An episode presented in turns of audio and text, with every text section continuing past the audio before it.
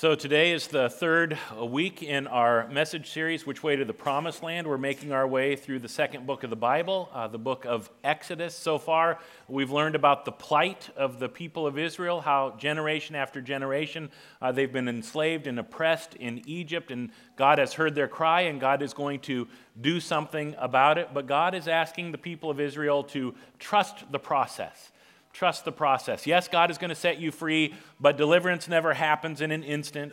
Uh, freedom never arrives in a moment. Instead, it's the slow, steady, saving hand of God. Slowly and surely over time, God rescues people, God redeems people, God makes a way when and where there does not seem to be a way.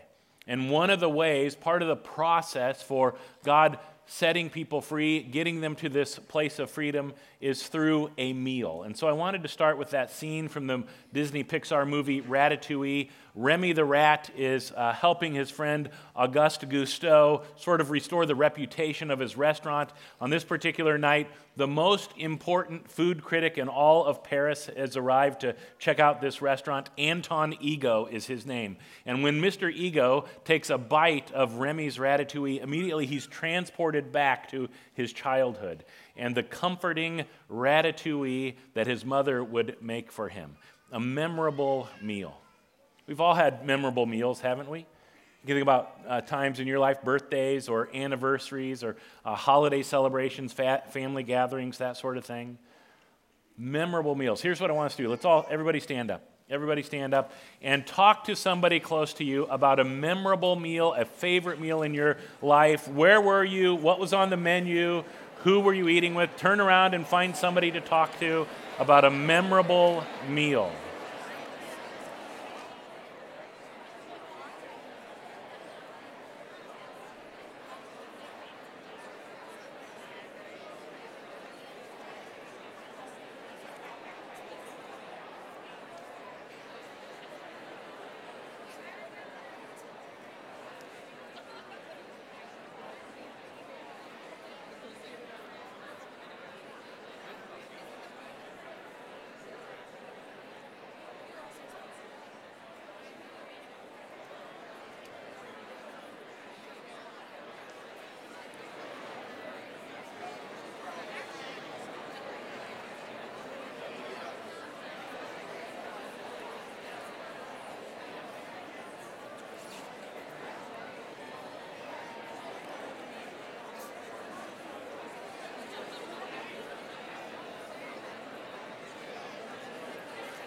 All right, let's call it good. Thanks for playing along, everybody. You can take a seat. And you get people talking about food, and oh, watch out. So, uh, we're making our way through the book of Exodus. Today, we're going to end up at a memorable meal, uh, the Passover meal. And we're going to end the message by talking about the way Passover is connected to another memorable meal that we'll invite you to celebrate with us today uh, communion, the Holy Supper. Uh, that's where we're going to end up. Where I want to start is by backing up a little bit where we ended last week. Moses has this encounter with God at the burning bush. God says to Moses, I want you to go to Pharaoh and tell Pharaoh, let God's people go. Moses has reasons, excuses why he thinks God's idea is not a good idea, but eventually God convinces Moses to do this. And so Moses, along with his brother Aaron, they go to Pharaoh let the people go. And Pharaoh just kind of laughs them out of the palace. And this goes kind of this back and forth. But every time Pharaoh kicks him out, Moses says, okay, but if you say no, God is going to do something that you're not going to like. And there's a whole series of plagues. Every time uh, Pharaoh says no, God sends a plague. And we're going to talk about those plagues in detail next week. This week, I want us to talk about truth. What is true? How do we know what is true? How do we know what to believe? In the context of Moses in the Exodus, why should Pharaoh believe Moses? Why should the people of Israel believe Moses? And so there's this interesting passage that gets at what I'm uh, kind of talking about. The end of Exodus chapter 4. I'll start in verse 29. Uh, then Moses and Aaron returned to Egypt and called all the elders of Israel together. Aaron told them everything the Lord had told Moses, and Moses performed the miraculous signs as they watched. Then the people of Israel were convinced that the Lord had sent Moses and Aaron. When they heard that the Lord was concerned about them and had seen their misery, they bowed down and worshiped. So remember, Moses has uh, these objections. One of his objections is God, what if the people don't believe me? And so God says, Here's what I want you to say. And it actually ends up being Aaron who's the mouthpiece. Aaron's the one who, who says the things God wants them to say.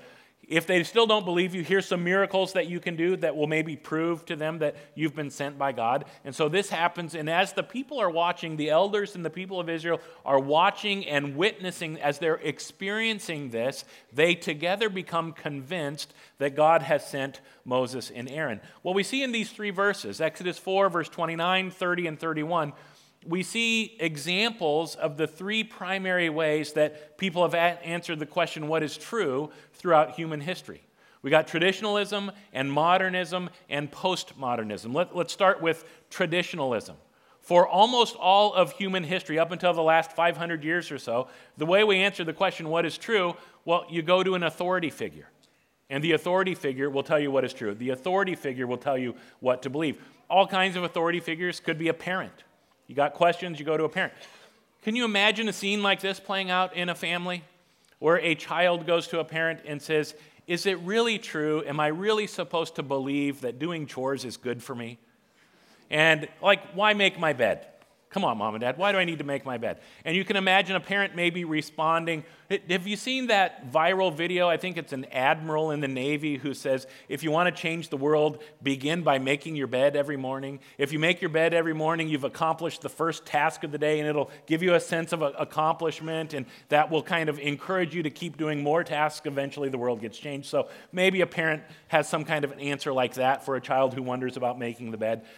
But you can also imagine the child saying, Yeah, I, I get it. I understand the importance of doing tasks and accomplishing things. It's just this one particular task I don't really understand. Seriously, you never let anyone into my bedroom anyway. I just wreck the bed every time I go back to sleep. Why, do, why make it in the first place? And after that round of back and forth, how do parents typically respond?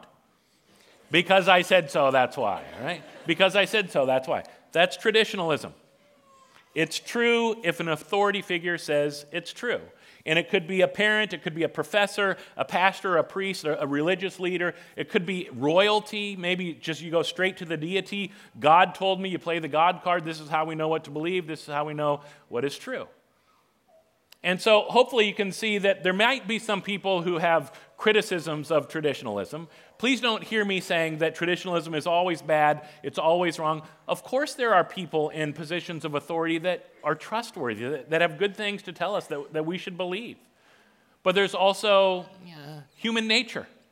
And, and over the course of history, we've discovered that when you get to a position of power, oftentimes you don't use that power for the sake of everyone around you. You use that power in self serving ways. Think about a period of time in, in world history called the Dark Ages.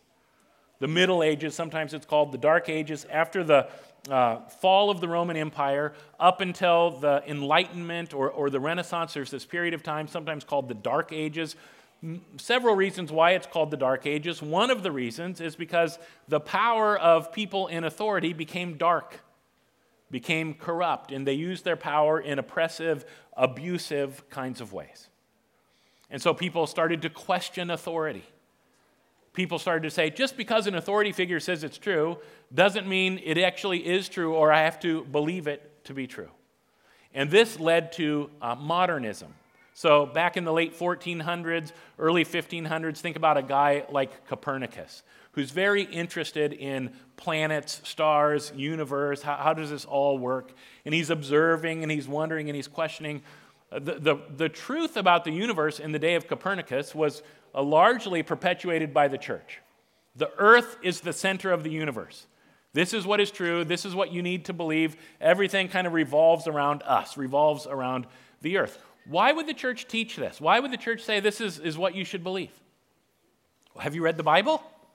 Joshua chapter 10, there's this great story. Uh, Joshua's in a battle, leading the people of Israel into battle against the enemy, and they need some more daylight in order to win the battle. And so Joshua prays for the sun to stand still, and it does. It stands still. God makes the sun stand still. The, the, the writer of Joshua says there's never been a day like it before or since, where the sun, st- it stopped its orbit around the earth and it stands still.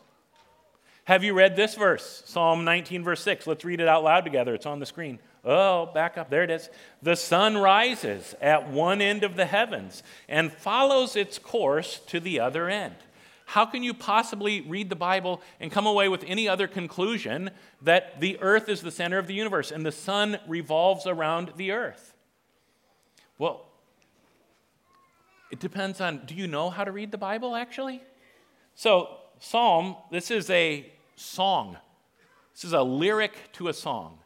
Don't we interpret lyrics to songs differently than we might interpret a scientific textbook? Is the writer of Psalm 19 really trying to answer the question, what is the center of the universe? No, not trying to answer that question at all. So here's Copernicus. He's studying, he's observing, he's coming up with a method of trying to verify or prove uh, something different than what the church was teaching. That the sun is actually it's actually moving, but the earth is orbiting the sun. And as the earth is rotating around the sun, it's spinning on its axis. That's what causes sun rises. That's what causes sun sets. Guess what the church said about Copernicus? Heretic, false teacher, no place for you in the church. A hundred years later, Galileo, same kind of thing. But they started to use science and the scientific method as, in modernism, when you ask the question, how do we know what to believe? How do we know what is true?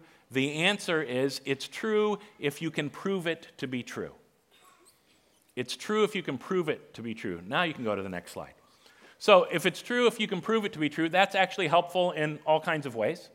Uh, that's helpful in, in answering all kinds of questions. But aren't there some things that you just know to be true? Some things that you believe to be true, but you can't prove it 100%? There's a podcast I like to listen to, Malcolm Gladwell's podcast, Revisionist History. Uh, he was talking about proof in one of his recent episodes, and he was looking at the history of coal miners in America.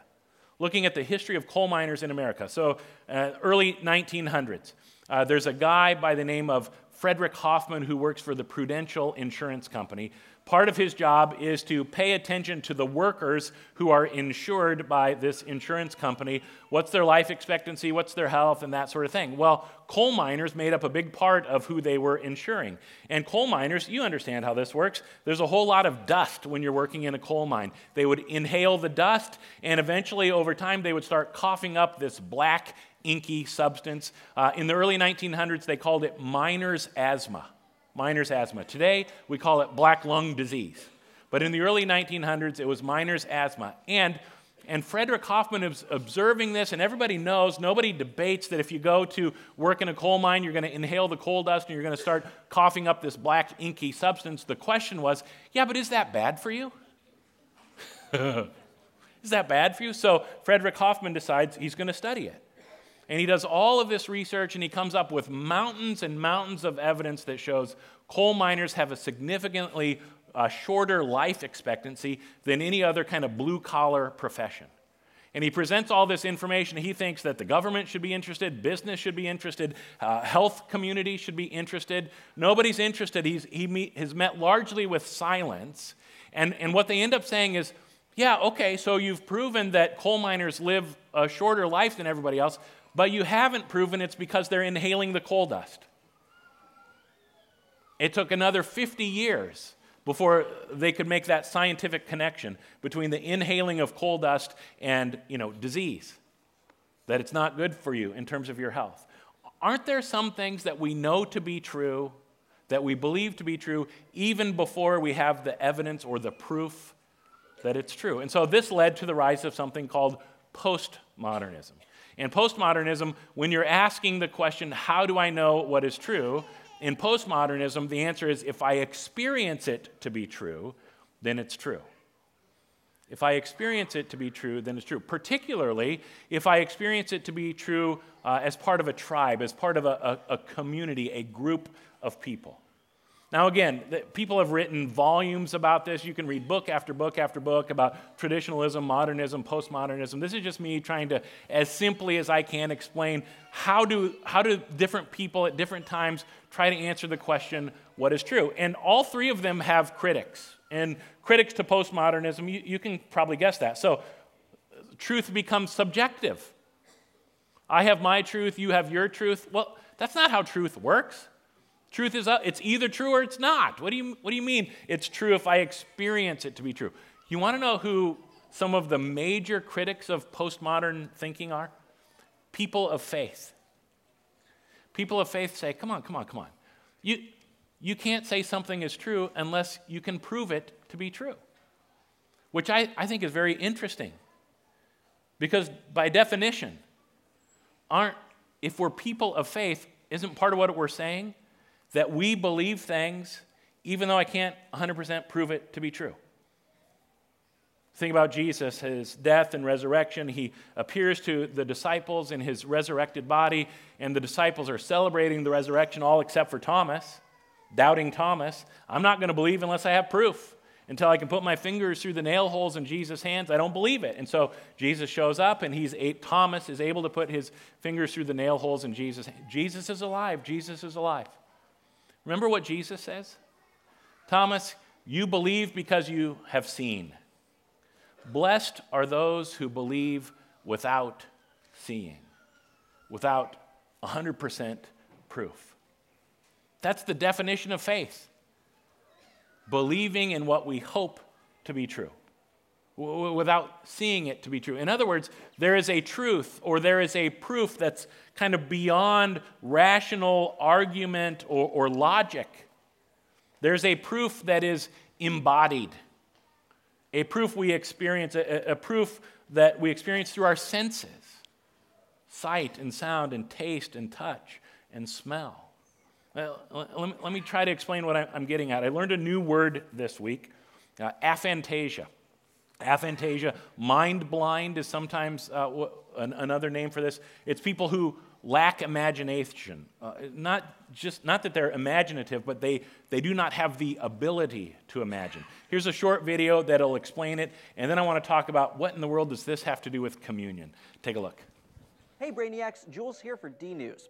If I asked you to count the windows in your house right now without getting up, you'd probably have no problem recounting them all in your head unless you live in a glass house, in which case you just have one giant window and have to get dressed in the basement. But when you're tallying up all the windows, can you practically see each room? Do you feel as though you're standing in your kitchen or your living room as you count them? That's the experience most people have. But for a small percentage of you, that's not the case at all. And this may be the first time you're learning that your brain works differently. Some people have no imagination, and I mean that in a literal sense. While others can read a book and hallucinate a magical world of wizards and friendship, these people see nothing. The condition isn't unheard of. It was first identified in 1880, but it's unexplored enough that it didn't have a name until 2015. Dr. Adam Zeman is Z-Man who coined the name aphantasia. The prefix a means without, and fantasia is the classical Greek term for imagination. Zeman and his colleagues first began studying the phenomenon in 2003, when a 65 year old man approached them complaining that he had lost the ability to picture things after heart surgery. How a heart surgery could do this? No idea. Anyway, the patient, given the codename MX, was a unique opportunity for science. Zeman and the team ran him through numerous tests. His brain was examined in an fMRI machine while he looked at pictures of famous people and was asked to name them. At this point, everything in his noodle was unremarkable, but when he was only given their names and asked to picture their faces, the visual areas at the back of his brain went dark. Forming an actual picture in your mind requires regions all across your brain. To call up a mental image, the frontal and parietal lobes think about what you want to see, while the occipital and temporal lobes provide the actual visuals of the objects. If one of these areas functions differently than normal or gets damaged, it can result in aphantasia. MX seemed like a rare find, until his story was covered by Discover magazine, and some of the readers wrote in to say that they had never been able to picture things since birth. Even stranger, for some of them, they were just discovering that they were different. Their whole lives, they were under the impression that when someone asked them to picture something, it was a metaphor, and there were no actual pictures in their mind. Biologist and aphantasiac Craig Venter says it's like a computer without a screen. There's memory, processing, and inputs, but no way to see what's happening. It doesn't have to be just visuals either. When programmer Blake Ross thinks of a beach, he doesn't hear the waves, smell the salt, or feel the warmth. He just thinks of facts about beaches. A lot of information in a hurry, but I hope you heard that last part of it. This guy with aphantasia, when he thinks about a beach, he just thinks about facts. He doesn't feel like the warmth or uh, the sand or smell the salt air. It's just facts. And, and there's a truth about life that is completely factual, but it's a very different kind of truth than your experience, your sensory experience when you're at the beach.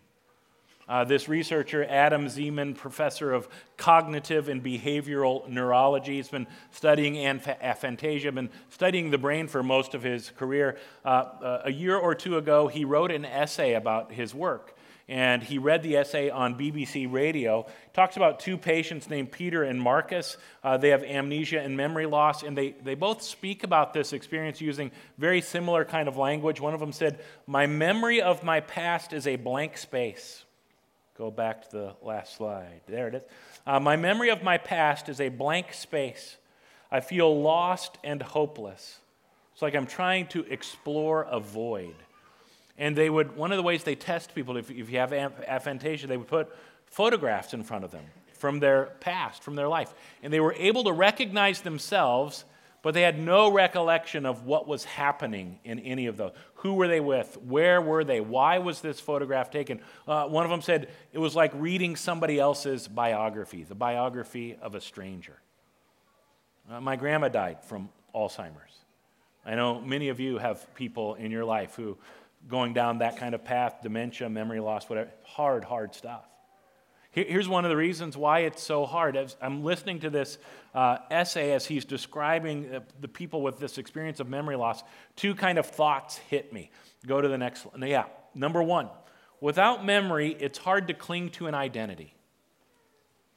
Without memory, it's hard to know who we are. And we might recognize ourselves in a picture, but without being able to fill in everything around it, a big part of who we are is missing. And then, secondly, it's hard to have hope for the future when we don't know our past. It's hard to have hope for the future when we don't know our past. So, uh, Dr. Zeman, he talks about it this way The inability to involve the past, invoke the past, greatly impedes their ability to imagine a future. If you can't remember the past, it's going to make it really hard to imagine a future. So, we began the message by asking you to remember a memorable meal from your past. And you could just talk about the details, the facts of that meal, but it's really your experience of that meal that makes it memorable. The sights and the sounds, and the smells and the taste, and who you were with, the relationships. There's, there's a truth that is experiential, that is relational. Jesus says, I'm the way and the truth and the life. There's a truth about Jesus that's head knowledge, but there's also a truth about Jesus that we experience.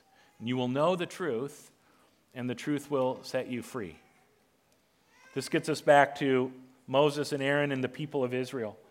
Um, they go to the people of Israel, they say, God has sent us to tell you we're going to set you free. And they question, Why should we believe you, Moses? And so Moses performs these miracles to prove that he's been sent by God.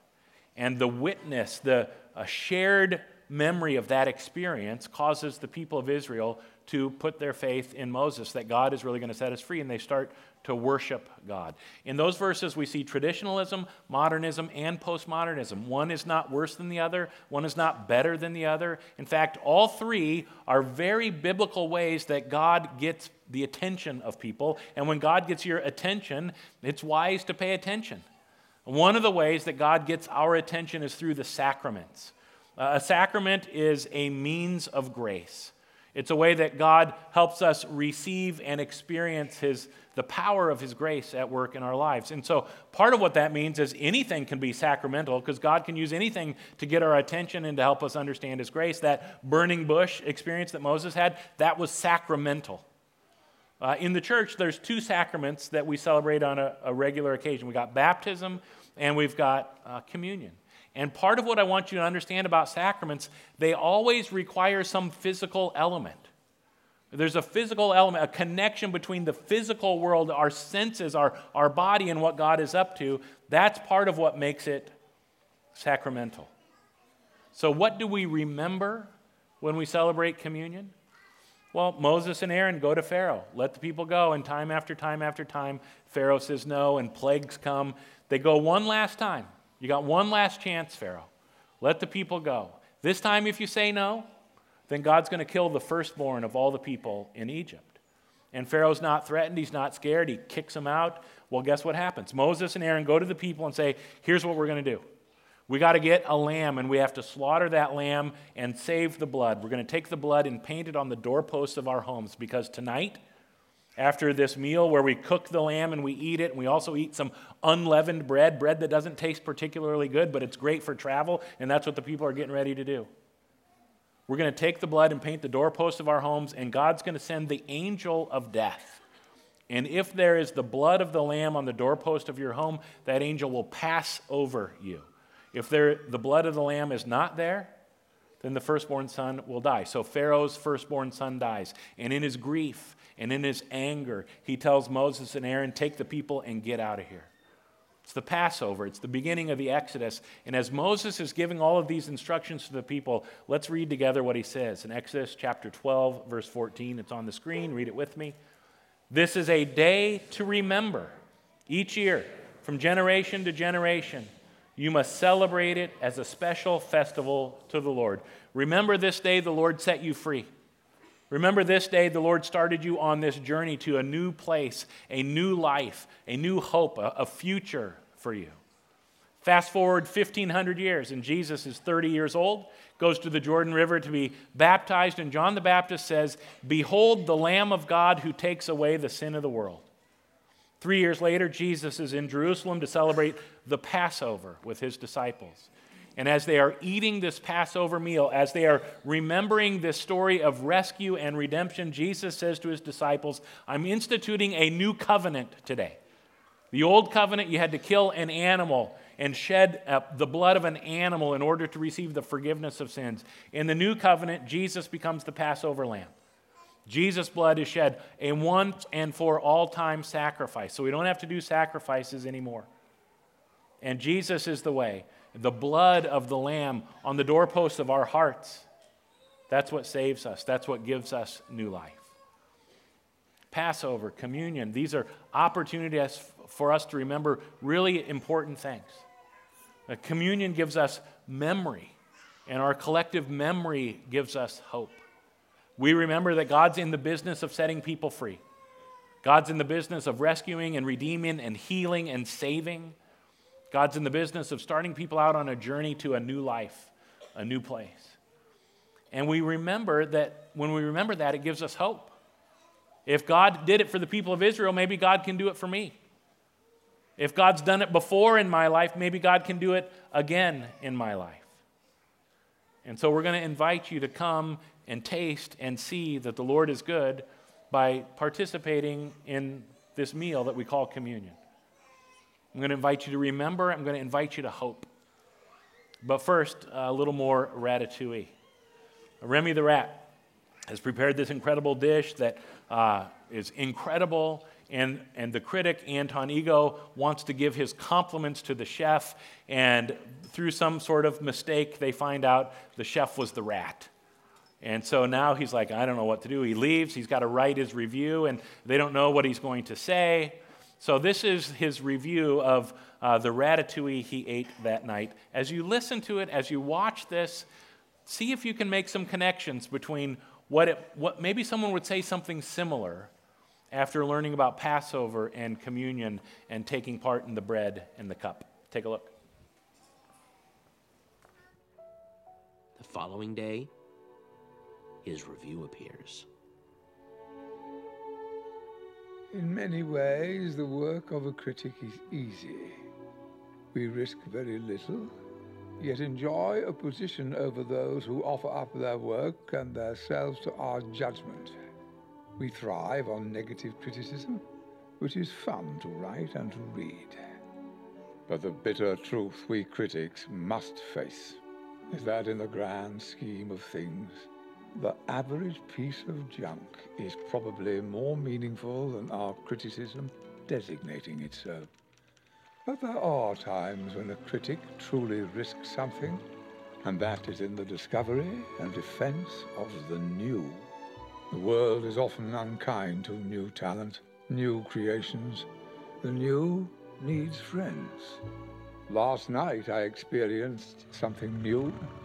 An extraordinary meal from a singularly unexpected source. To say that both the meal and its maker have challenged my preconceptions about fine cooking is a gross understatement. They have rocked me to my core.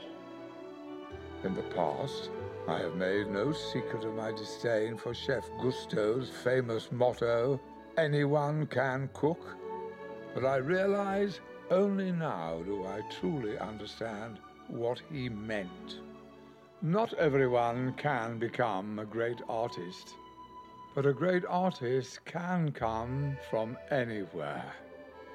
It is difficult to imagine more humble origins than those of the genius now cooking at Gusteau's, who is, in this critic's opinion, nothing less than the finest chef in France. I will be returning to Gusteau soon, hungry for more. Hungry. the meal and its maker rocked me to the core. Why, why does God say, here's an important part of what it means to be a person of faith? I want you to eat this. I want you to drink this. There's something important and powerful that happens when we embody our faith. We, that our faith is an embodied faith, the incarnation, Jesus, a God who takes on flesh. And you remember what he says? These are hard words. Jesus says, Unless you eat my body and drink my blood, you have no life in you. Taste and see that the Lord is good. Hunger and thirst for righteousness. Remember what God is up to. And so we remember when we come. It was the night he was betrayed that Jesus took some bread, he broke it and blessed it, gave it to his disciples. He said, Take and eat. It's my body given for you. Eat this and remember me when you eat it. Later in the meal, he took the cup. He said, This cup is the new covenant in my blood, poured out for you and for all people for the forgiveness of sins. Drink this and remember me when you drink it. Let's stand and let's pray together the prayer Jesus taught his followers to pray. Our Father, who art in heaven, hallowed be thy name. Thy kingdom come, thy will be done, on earth as it is in heaven. Give us this day our daily bread, and forgive us our trespasses, as we forgive those who trespass against us. And lead us not into temptation, but deliver us from evil. For thine is the kingdom, the power, and the glory, forever and ever. Amen. You may be seated.